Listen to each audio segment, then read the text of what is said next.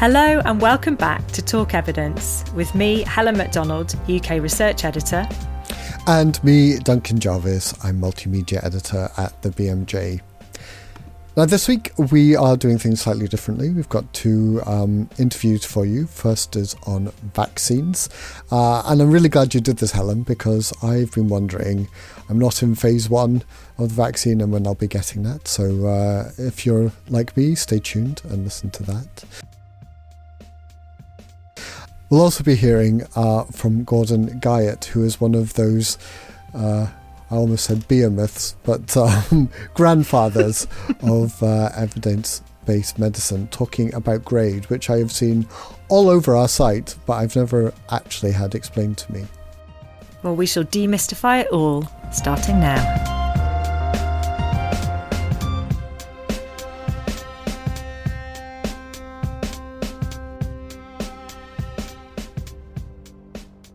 So, Dunks, I think we should get to the vaccines first because I think that's quite honestly the thing that's interesting you at the moment your self interest in when you're going to get your jab. this is all about self interest on this podcast.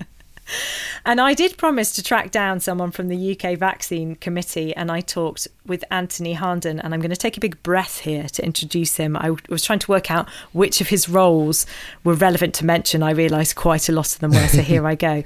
He is Deputy Chair of the Joint Committee on Vaccines and Immunisations in the UK. He's a Professor of Primary Care. He's a practicing GP in Oxford, Shire. And he is an education series advisor for the BMJ, which I kind of mentioned not because it's his most influential role, but because it's kind of a declaration of interest that we sort of know him. He's a friend of the journal. Um, and we know that vaccines are very central to COVID recovery globally. Um, and we wanted to come back to this topic aside from your self interest, Duncan, because we've talked about uh, on the show back in the summer how good would a vaccine have to be to be worth it. We talked about vaccines again. We started to see these promising numbers come out of those big um, trials. And now we've really got the focus shifting on which one to pick and how to roll it out and what do we do next. And I could have talked to Anthony probably for about two hours. But um, you might have all stopped listening. so I focused in on three areas. Um, and uh, if you think I missed something important, maybe you can send us your questions because I did. I did get Anthony to promise that he might come back on the show again. Um, so I talked to him a bit about the basics of how the committee works, what evidence they see, where it comes from, how they use it, how they request it, and finally about transparency of the evidence both that they're using, but also of how the committee functions. Mm. Well, let's listen to that interview now. Anthony, thank you so much for taking the time to come and speak to us. You must be just tremendously busy at the moment. Yes, I mean it's it's probably the busiest time of my professional career, and but enormous privilege to be involved in both the uh, vaccine strategy at a national level and the vaccine delivery at a local level. So yes, it's been it's been it's been an interesting few months, but um, one which I'm both enjoying and um, and am determined to make the vaccine program nationally work as well as mm. it working locally. So great, great privilege and great and great fortune to be involved in sort of one aspect of COVID which seems so positive that that a lot of hopes are riding on, um, which I guess is both both a kind of um, a good thing and a bad thing because you're you're you've got to look at this objectively and critically and everything else. Just I think listeners would not forgive me if we didn't pause just for a second to say what is the latest. Do you want to give us a kind of a two minutes on uh, on on where you're at with the vaccines? Yes, you know, Helen, I think this is one thing that the UK government have got absolutely spot on. Um, and the vaccine programme nationally has been an enormous success. We've immunised more than 21 million people with their first dose of vaccine to date. Um, and um, we have very high levels of acceptance of the vaccine in the older populations. So it's all going really well. Do you want to touch on phase two?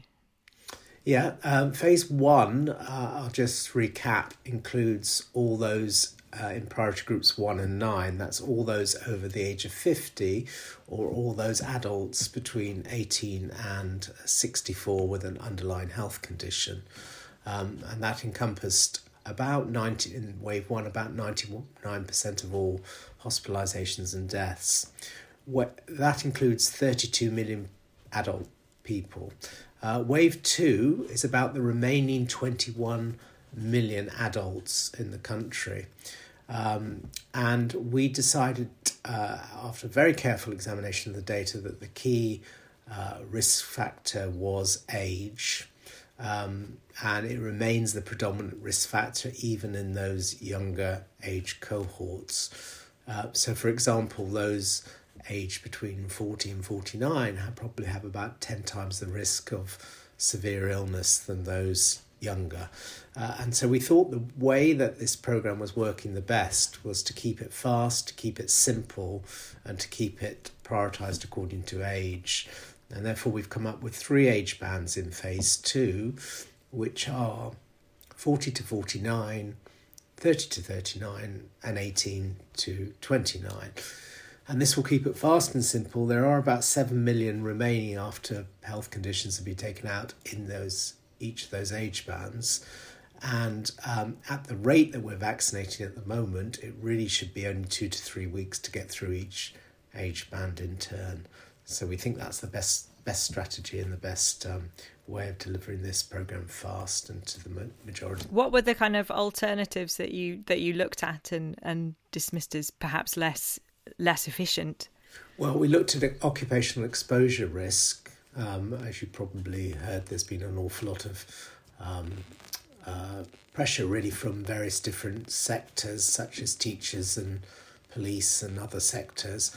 Uh, but the occupational exposure data was patchy, um, although the data did seem to suggest that if you were to pick out occupational groups, it would be those that were working in closed and unventilated environments, such as processing factories, or those that were hugely exposure risks, such as those that are working within the uh, transport sector or um, in the catering industry.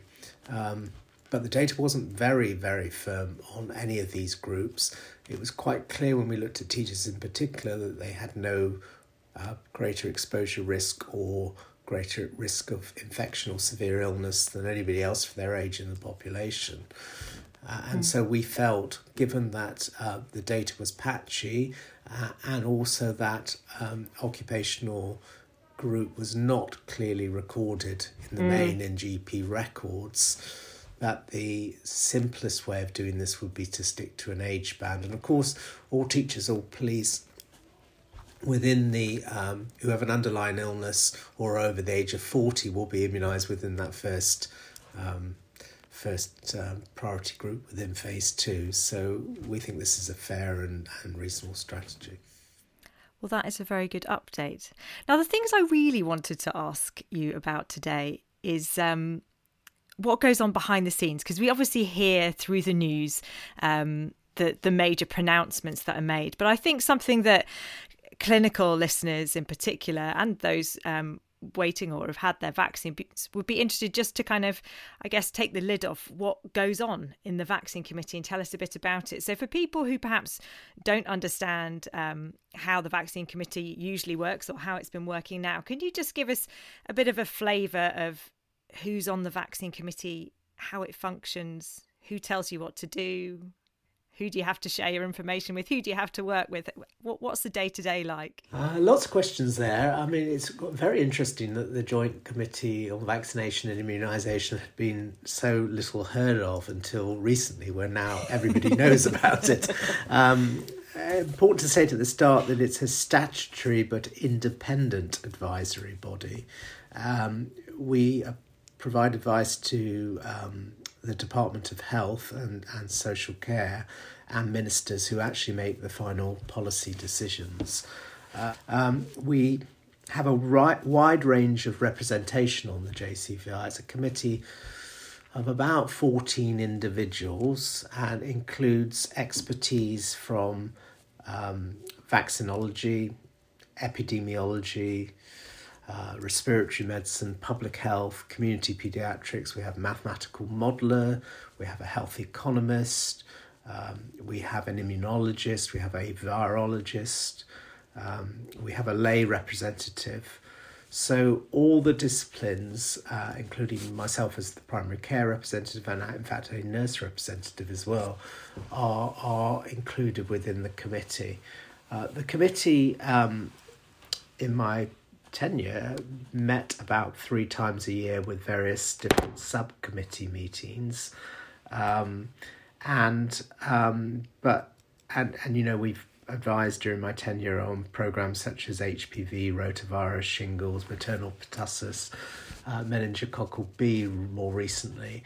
And most of these discussions have been based around a cost effective analysis of, um, of putting various vaccines into the schedule and whether they were cost effective or not. But of course, the COVID has completely blown this all out of the water because we've done no cost effective analysis for COVID. It's just been seen as an absolute imperative.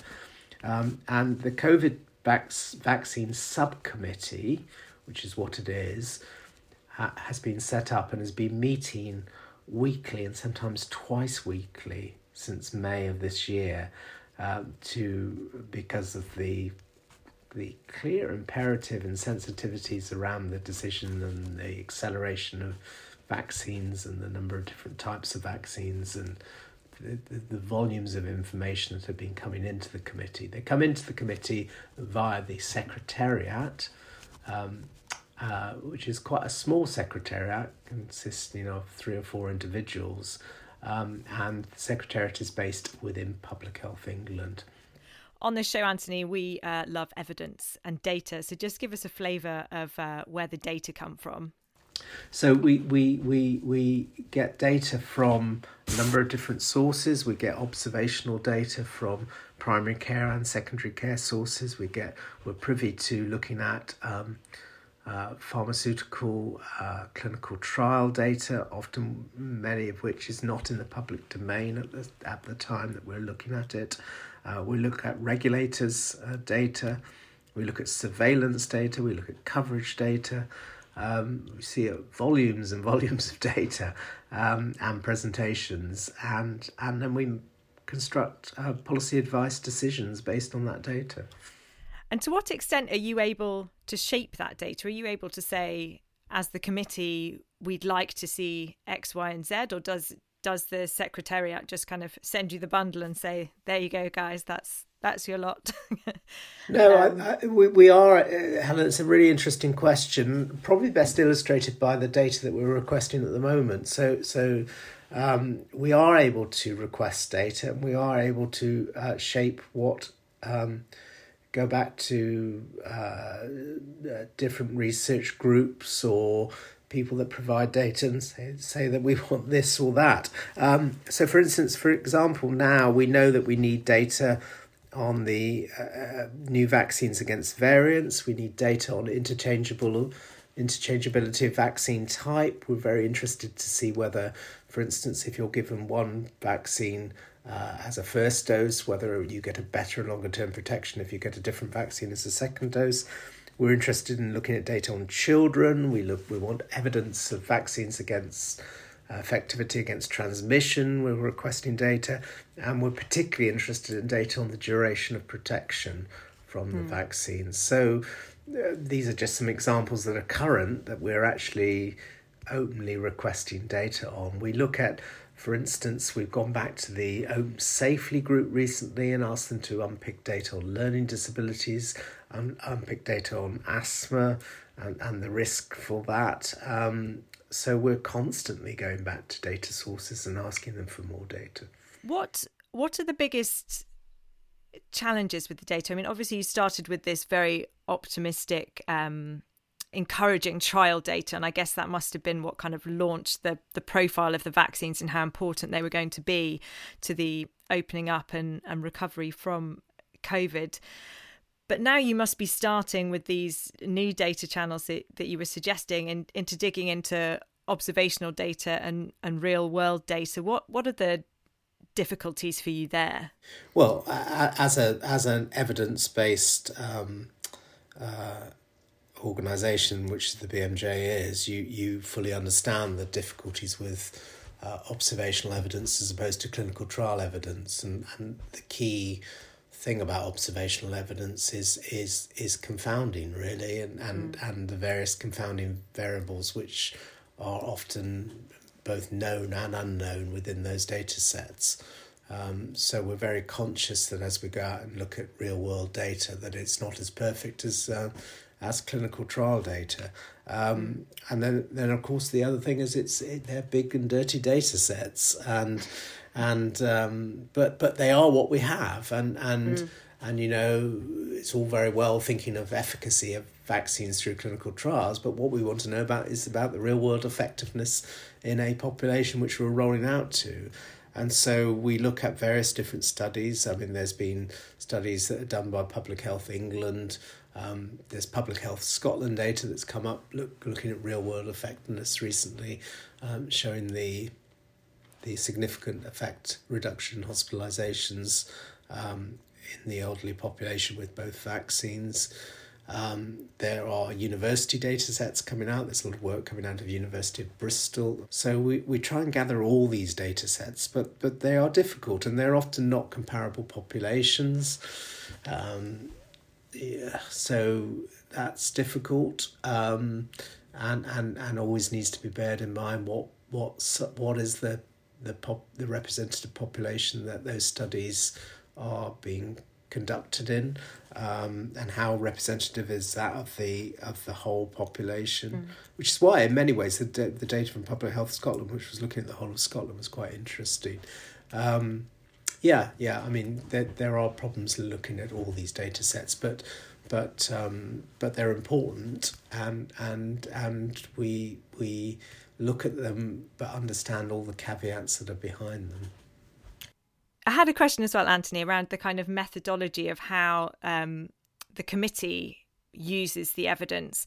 So, if, for example, I read um, the NICE guidance, they have a particular way of laying um, things out, or you could use GRADE methodology and they have a particular things of way of laying out their sort of decision making. Is there a is there a kind of particular method that the that you use or is it more more of an iterative approach? What's the well, I, I, I, don't think we're as formulaic as some of the NICE, and we did look at the way that we may um, look at evidence and grade evidence.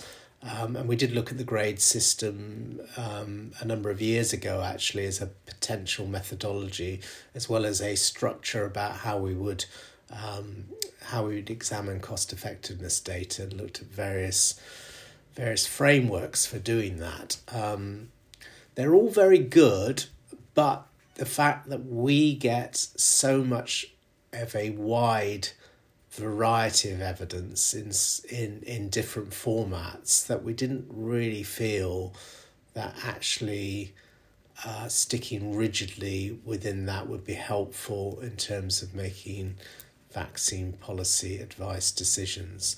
So we're aware of the, that type of evidence and uh, framework, evidence frameworks, and we're aware of the importance of being very careful about how we examine evidence, but we don't, on the whole, stick within those sort of frameworks because we just would find that would constrain us too much in our decision making process.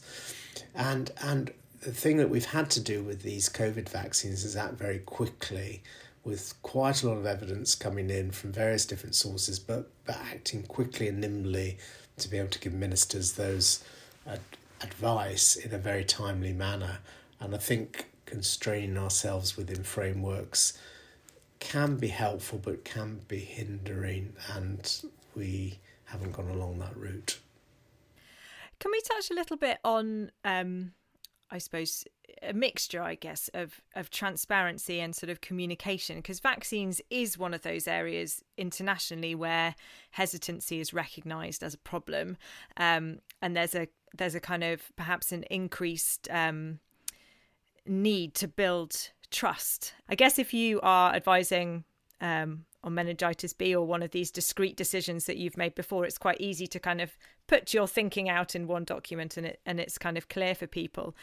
How how do you think things could work um, in terms of narrating the story of what you're what you're doing now? Well, I think it's important to realise that the um, are the minutes of every single meeting that we have are in the public domain. Um, I mean, it's very difficult for the secretariat, which is a very small secretariat, to be publishing them in a completely timely manner. Um, and so sometimes they, they get published a few weeks after the meetings, but but but they're doing a good job and and um, and they're published widely. Um, mm.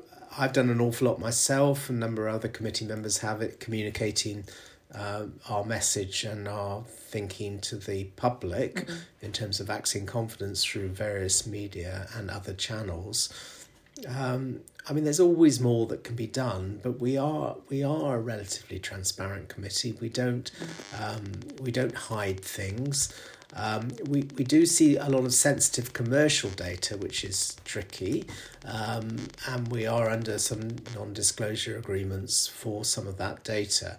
But, but the understanding is that data will be published at the time that the pharmaceutical companies wish to publish it.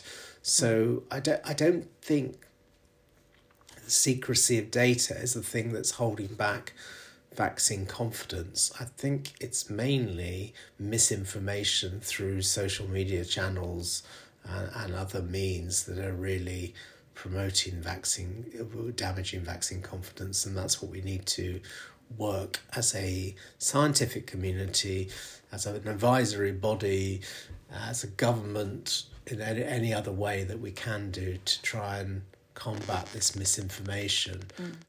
So, final question, Anthony. You talked a bit about where we were with the with the phase two rollout, but I think the question, which is on a lot of primary care doctors' minds at the moment, is you're racing through this huge population to get them vaccinated. Um, are they going to have to do it all again in September with the same vaccine, with a with a different vaccine? Um, what what's the what's the current uh, group thinking on that with your colleagues? Well, certainly my personal view is that we are going to need a booster vaccine in the autumn, um, and there are a number of reasons for that. One is that um, there are going to be new variants circulating without any doubt. This virus is mutating and we're going to have to look very carefully at giving a booster vaccine to prevent the variant which is circulating at the time.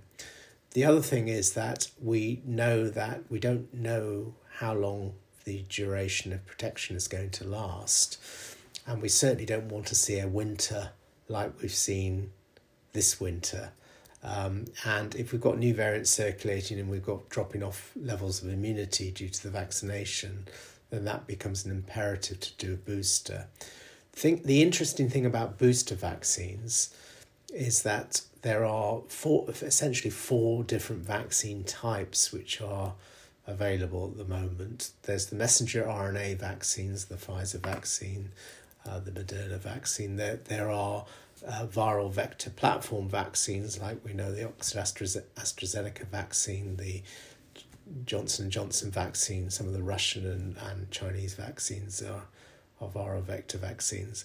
But there's also um, uh, protein subunit vaccines, the Novavax vaccine, and there's whole cell inactivated virus vaccines like the Valneva vaccine. And it may be that some of these other vaccine types offer a broader protection against elements of the virus other than the spike protein.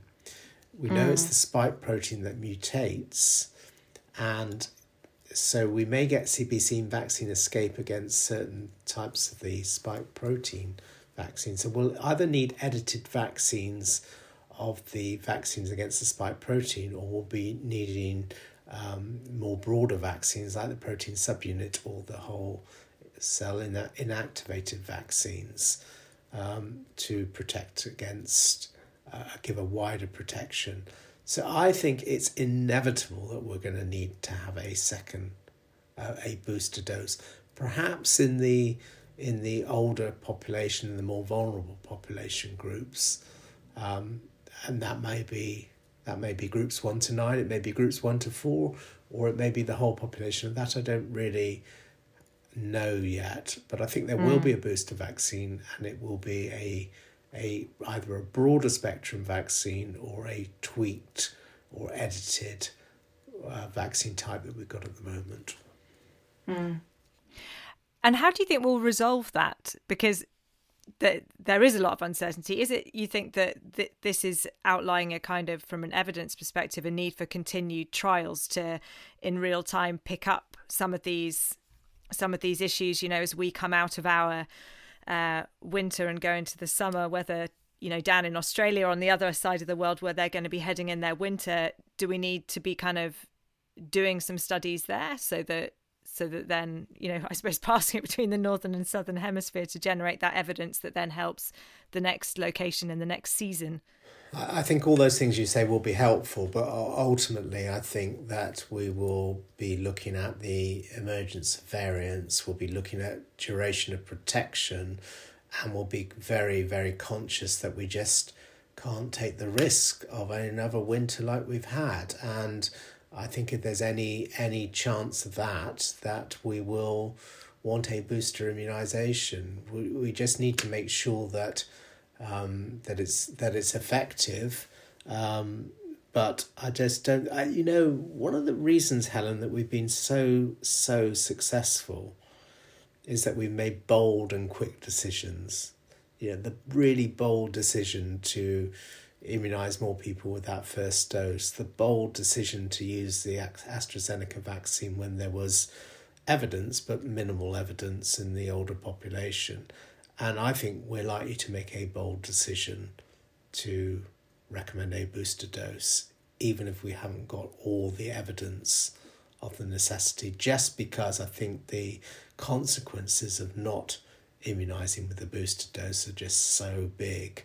Mm. If it if it if it if it's proved that it's needed, proved is an interesting word that it's needed. Months later, it may be too late.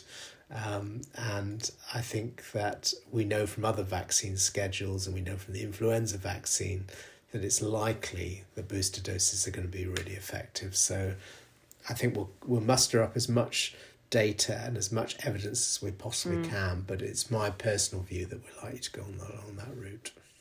And you think that'll be a booster sort of this year and then see, or or sort of a bit like influenza ad infinitum? You've got a kind of annual coronavirus. Um, yeah, I think it's. I think. Vaccine. I think it's likely it's going to be annual, but I think it will almost certainly happen this year, and I think it will happen sooner this year we're talking about August, September this year rather than later in the year because uh, of this worry about a third, large third wave affecting the vulnerable elderly. But yes, I think looking forward to the future, I don't know, I, but I suspect it's going to be likely that we're going to require an annual booster for for a while. It just depends on the the length of duration of protection, and you know the the virus mutates probably doesn't mutate as much and as quickly as the influenza virus. So, very difficult to predict whether this is going to be an annual for and for how many years, but I certainly think it's going to be a booster shot this year. That seems like a good place to stop. Um, so I will say, Anthony, thank you so much for taking the time to join us, and um, I hope that we can invite you back um, over the coming months to uh, give us an update on on the work of the committee. It's been a real pleasure, and of course, I'd be very happy to talk to you at any future stage.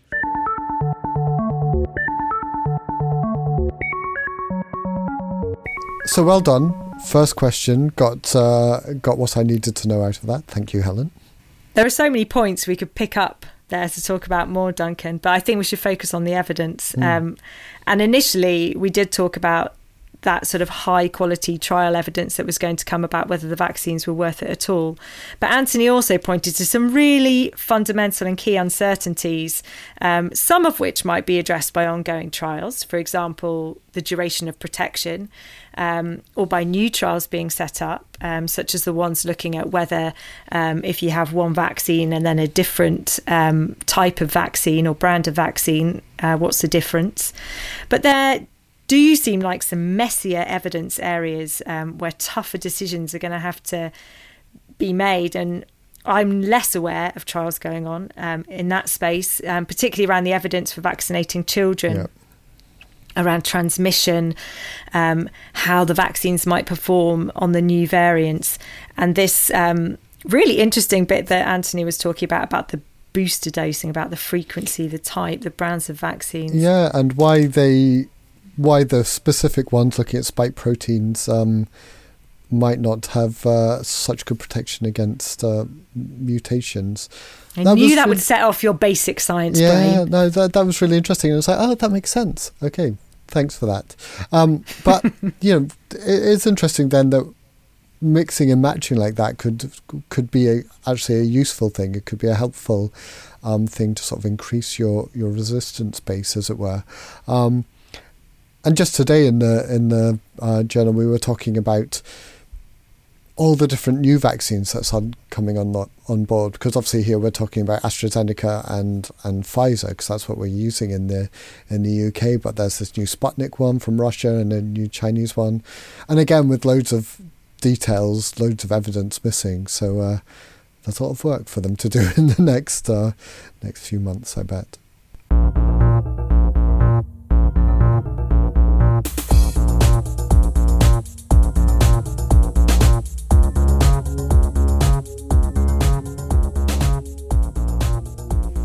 So, Helen, it's always nice to hear um, from intelligent people talk about intelligent things on this, and I think that's what Gordon is going to do. But uh, why specifically did you want to get him on the podcast and, and talk about GRADE? Well, there are a few reasons. One is that obviously on this show we love evidence, and there are there are several core EBM centres internationally, and I would say McMaster, where where Gordon works, is one of those centres, and internationally he is one of those figures. So I've been waiting for an excuse to talk to him for for ages. Um, and there've also been some some other little bits and pieces in the back of my mind. One is this kind of slight irking I feel when I read headlines. I don't come around that often, but reading about discrepancies between guidance, sort of saying, well, one country recommended this and this one's recommended that, and almost setting that up as if somebody's wrong. And mm. of, of course, someone might be wrong, someone might have done a very bad job, but also um, could it not be just that we see things differently? That it's okay actually to come to a different opinion based on looking at the the same um, evidence. The other thing then was obviously more immediate. I just interviewed Anthony this week and listening to how they had thought through their evidence and how they had found um, a, a freer approach and and the um, constraints of a decision framework difficult within their line of work. I was interested to hear from someone that felt totally differently because Gordon is Mr. GRADE, and Mr. GRADE gives you, um, you know, a system, a framework for thinking about things. And um, finally, if you are a seriously avid reader of not just BMJ but BMJ.com specifically, you may have seen that there is um, a little correspondence about guidelines on um, chronic fatigue syndrome, which have come out from NICE in the UK, focusing around rehabilitation interventions.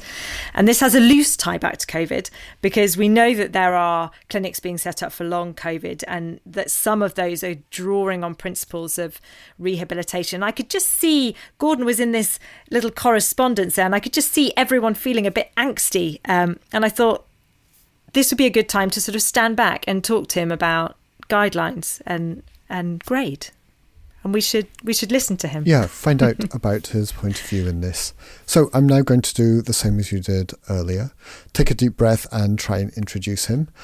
So this is Gordon Guyatt, Distinguished Professor in the Department of Health, Research Methods, Evidence and Impact at McMaster University.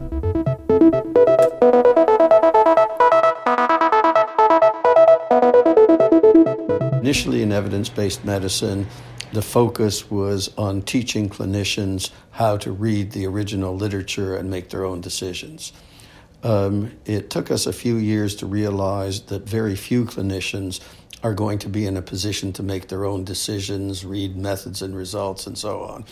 And that the uh, more useful strategy was to have excellent evidence based guidelines which clinicians can understand the evidence summaries from and they understand the guidelines. At the time we did this, at the time the change in focus occurred, there were dozens of systems for rating the quality of evidence and strength of recommendations. And this was terribly confusing m- many of them were poorly thought out. Even the ones that were a little bo- well better thought out were not optimal, and just the perfusion was a total problem. So, uh, under the initial leadership of Andy Oxman, whose idea it was, um, a number of us got together and said, can we come up with an optimal system of rating the quality of the evidence and the strength of recommendations uh, in the context of clinical practice guidelines? And you mentioned several words, which, if you read GRADE um, methodology or you read papers that have been um, processed using grades, that you see quite a lot quality, certainty, trustworthiness. Just tell us what they really mean. Okay, so um, the um, you can think of evidence. Somebody makes a statement that this treatment reduces mortality. One can imagine a situation in which you read the evidence makes you quite sure that the treatment reduces mortality. One might call that high quality evidence. Unfortunately, in the ClinEpi word, quality has often meant just risk of bias, but there are other elements. So we started out with quality, but that was confusing to some people. And then we said this trustworthiness, um, saying, okay, I can really believe that this treatment uh, lowers mortality. We've really got strong evidence to support it um, we instead of calling it quality, let's call it confidence in the evidence. Mm-hmm. And then somebody said, but that'll confuse people with confidence intervals. And then we said, well, what about certainty of evidence? Well, that's a reasonable alternative as well. So mostly we've come down to using quality or certainty. But the issue is somebody says, mortality, this treatment lowers mortality. At the one extreme, we're pretty confident, maybe even highly confident, that it lowers mortality, and we call it high quality evidence, high certainty evidence. Or, as a matter of fact, the evidence leaves us terribly uncertain. There's something there, but we're still really terribly uncertain whether it lowers mortality or not, and that is low quality, low certainty, low confidence evidence. And of course, I've presented the two extremes, but you can be anywhere in between you can have intermediate levels of confidence or quality or certainty. Absolutely. And what are the elements or the ingredients that you're looking at to make that judgment? So, uh, one thing is study design. And the core of study design is whether it's randomized trials or observational studies. And historically, um, EBM said randomized trials are much more trustworthy in general than observational studies, and that remains true. So, in the GRADE system where we have high, moderate, low, and very low quality or certainty of evidence, randomized trials start high and observational studies start low. However, GRADE has become much more sophisticated, and we have five categories of reasons why high, why randomized trials, a group of a body of randomized trials might not yield high quality evidence. They're poorly conducted. Uh, they're unblinded and have lost lots of patients to follow up. Small sample sizes, wide confidence intervals, and they're imprecise. They disagree with one another. One trial says, oh, it works, another trial says it doesn't work, and we don't understand why there's a difference. That will lower our certainty. Indirectness. I practice as a specialist in internal medicine, hospital based. Um, I try to use randomized trials to guide my practice. Increasingly, I have patients over the age of 90 who none where randomized trials did not enroll such patients. I'm not so sure that my uh, the results of the trials apply to my 95 year old and that creates what GRADE calls indirectness. And finally, publication bias.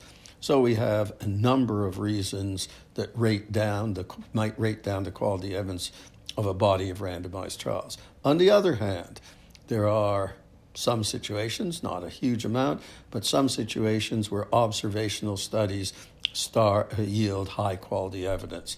Under what circumstances? When you have big effects of treatment that happen quickly. So, if you think of people who get their hip replaced, they were on an inevitable downhill trajectory. A few weeks after their hip replacement, 95% of them are now back on the golf course. Huge differences uh, uh, reversing a downhill trajectory. Somebody gets anaphylactic shock, you give them epinephrine. Thank God they can breathe again. Um, people who are about to die of renal failure on the course, you give them dialysis. Clearly, they live longer than they otherwise would.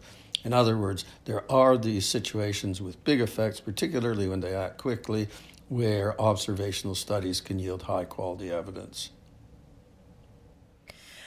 And you do a lot of systematic reviews and a lot of guidelines, and you use GRADE for both of these things. Is it different the way that you use it between those two settings? Um, the difference is in when you're rating your quality of it, the evidence, uh, the context in which you are rating it. And recently, um, relatively recently for GRADE, we've had what we believe is a key insight is the necessity to specify what it is you're rating your certainty in. So you can simply rate your certainty that there is a treatment effect.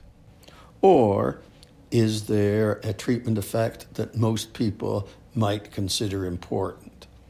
And those are what we might use in the context of systematic reviews on the context of guidelines, we say, how confident are we that the benefits outweigh the risks or harms uh, or burdens?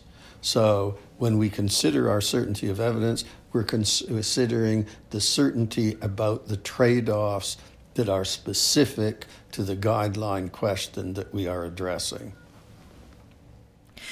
And what what do you notice? I mean, you must read a lot as well as um, writing these things yourself. What do you encounter um, in terms of the use of GRADE? What do people commonly misunderstand, or what tips would you have for people who are trying to use it well? Well, um, if they are confused about what it is they are rating their certainty in, and they haven't actually addressed that explicitly, that is one of the ways uh, that people uh, can uh, certain uh, can uh, go wrong in the context of systematic reviews. In the context of guidelines, experts love to make strong recommendations, and they may make inappropriate strong recommendations when the evidence is low quality. Uh, even though we're really uncertain, they still want to tell people what to do. Um, another thing is in the, in the guideline context, GRADE emphasizes that the evidence, as does EBM, the evidence does not tell us uh, of itself what to do because there are inevitably trade offs between desirable and undesirable consequences, and you have to weigh them, then the values and preferences of what we say, how important you think the benefits are versus how important you think the harms are, guideline panels have to make that trade off, and they need to be explicit about how much they value the benefits, how much they value the harms, and they still often are not. Hmm. And is that something that's important to do up front, or is that something that people tend to do iteratively as they go along? Um, I would say um, it is needs to be done iteratively. So, for example, you would say uh, everybody would agree that mortality is critical. And then as you go along, you find that the treatment doesn't have any effect on mortality, but it may affect stroke or myocardial infarction. Mortality then becomes irrelevant, and you need to focus on, relative to the downsides, how important you think stroke or myocardial infarction are. So, um, definitely, you may be worried about side effect X, but it turns out side effect X almost never happens.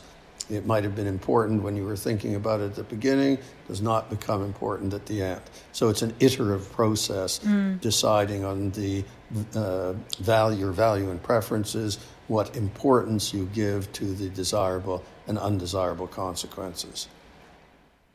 And what about, I mean, I guess when you try and simplify life or how, how you should manage your life, inevitably you're trying to take something complex and make it simple or reduce it in some way. And one particular um, challenge, I think, is around complex interventions or interventions that, that are more complicated than giving drug A or drug B to somebody. How can GRADE help there? Well, um, so in a number of ways. GRADE emphasizes explicitness and transparency. So, one of the things that EBM has noted is sometimes these complex interventions don't describe very well what it is exactly that they're doing or what variability there is in the complex intervention. And um, that makes it very difficult to apply. So, for instance, I talked about one of the GRADE domains of indirectness. And I, the example I used is um, in my 95 year old patient, maybe the randomized trials in younger patients only provide indirect evidence. You can always ha- also have indirectness of the interventions. So, complex interventions may be delivered differently in different contexts a randomized trial of complex intervention A may be different than a randomized trial of complex intervention B. They may still go under the same name of a rehabilitation program. But some rehabilitation programs may just have exercise, and some may have exercise but cognitive behavioral therapy, and some may do group sessions, and all sorts of things. And so one of the things that would GRADE that would emphasize is be clear on what it is you are, if you're in a guideline panel, what it is you're recommending. And if you're recommending a rehabilitation program with all the bells and whistles, and somebody else has just tested a minimalist rehabilitation program, then you have to take that into your account under the GRADE domain of indirectness. So that would be one way. The second thing is, uh, or a second thing is, still, what are the outcomes that are important? What is important to patients in this context, and what are the values and preferences? Um, and what is the burden? What is how do people perceive the burden of whatever the complex intervention? So there's a whole host of fundamentals of GRADE thinking that can be extremely helpful in looking at complex interventions. And where do you see where do you see GRADE going from here? It's obviously evolved um, as experience has grown using it. Where where where do you think the next challenges and well there are um, so two major themes of GRADE. Number one, extending its application and working out how we're going to apply it to prognosis and diagnosis which was outside of the scope of what we started with. We then realized it would be, it actually works well, so let's develop guidance. So that's one theme. The other is what you might call fine tuning. We are thinking of, uh, it's been around for a while. If you, a, a car metaphor um, occurs to me. You thought you had the car when you had the Model T. However, we keep refining and refining and refining and our cars, and now they're going to be electronic. So meanwhile, we're we're also refining the GRADE approach. So you might not have to rate it at all. You could have a a, driverless GRADE. Well, th- this is uh, it's an interesting point that some people have described mechanical approaches to GRADE. They are hopeless and inevitably, in our view, misleading as it turns out, it's always going to require judgment.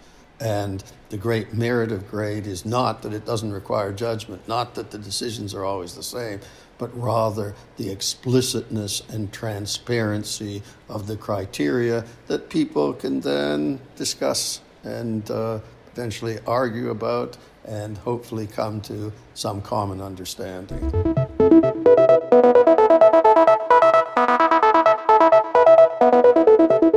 Well, it's nice to hear someone explain something quite succinctly. And it seems like GRADE is actually really quite straightforward. You know, you look at these evidence ratings and, and they seem like they're complex, but the, the concept is is pretty clear.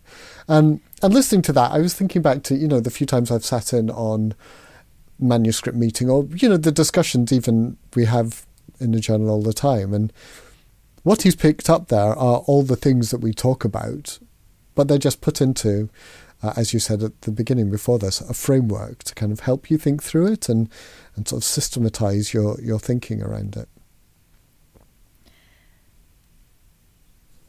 Yeah, I think the thing that really stuck out for me was just Gordon really stressing that you need to be incredibly clear about what um, you, particularly when you're a guideline committee or you're the person sort of arbitrating the judgment, um, is what your perspective is, what it is that you actually value. So Yeah. if we went back to that justification that um, Anthony was expressing to us in the in the first uh, interview around um, the rollout in phase two, and when they were looking at whether occupation or age might be the best way to shape the way that the rollout was happening, they went for age. And it was apparent that that was primarily because what they valued as a committee was getting the vaccine out fast to as many people as possible. And there were some pragmatic limitations around how the program's even being delivered hmm. because it's coming through primary care That's primary care data. records don't necessarily know what your job is. so there are these kind of practical issues and what you value and just making that clear. And I think sometimes that can diffuse where it can seem like people have recommended different things in different countries or different areas. There may be legitimate reasons for that um, that have nothing to do necessarily with the evidence. Mm. I was thinking back to an interview we did with Reed Siemieniuk, who uh, does our rapid uh, recommendation on um, WHO treatment guidelines, and he said something there about, "Oh, I'm in Canada. We have never given this drug, whichever drug that was at the time." Yes, I think one of the things that the that that committee um, valued was the onus on a drug needing to show benefit before they were going to make a recommendation to prescribe it, rather than thinking, um, well, what we value would be trying it, even if we're totally unsure. Which I guess is another legitimate position that you you could adopt if if you wanted to. But it's good just But to be it did clear. make me. It is good to be clear, but it did make me wonder whether whether for Anthony's team working without a framework at at the moment, at least it feels to me that in a way the recommendations in some ways to give the vaccine are quite strong. Like it's mm. clear that that anyone would do it. It doesn't seem too controversial, but I wonder whether when you get into situations where the balance of benefit and harm might be much closer, or the practical issues are much more difficult, or you know, cost effectiveness is totally out of the equation at the moment. But what about with boosters? Maybe it's this year, maybe it's not this year, but when cost effectiveness comes back in as as an element that you might want to consider as well, whether there's just a need, going to be a need to make much more clear why you reach that decision to kind of show you're working. Yeah, and you asked him that question about you know transparency as being a way of um, reducing vaccine hesitancy, getting you know greater trust in it. And I kind of that's almost the un, unspoken question you had within that about the those you know where they're coming from, their values and their their preferences, because those are the bits that that create trust. It's not necessarily the sort of nerdy detail of the maths. It's it's what do you want to achieve? Is that the same as you know what people out there in in the world want? We should probably wrap up, and we could say it as um, uh, so to bring these two interviews together, Duncan. You wanted to know when you were going to get your vaccine, and you kind of got your answer, and now you can understand in a GRADE framework, even if GRADE wasn't used, why you're getting it when you're getting it.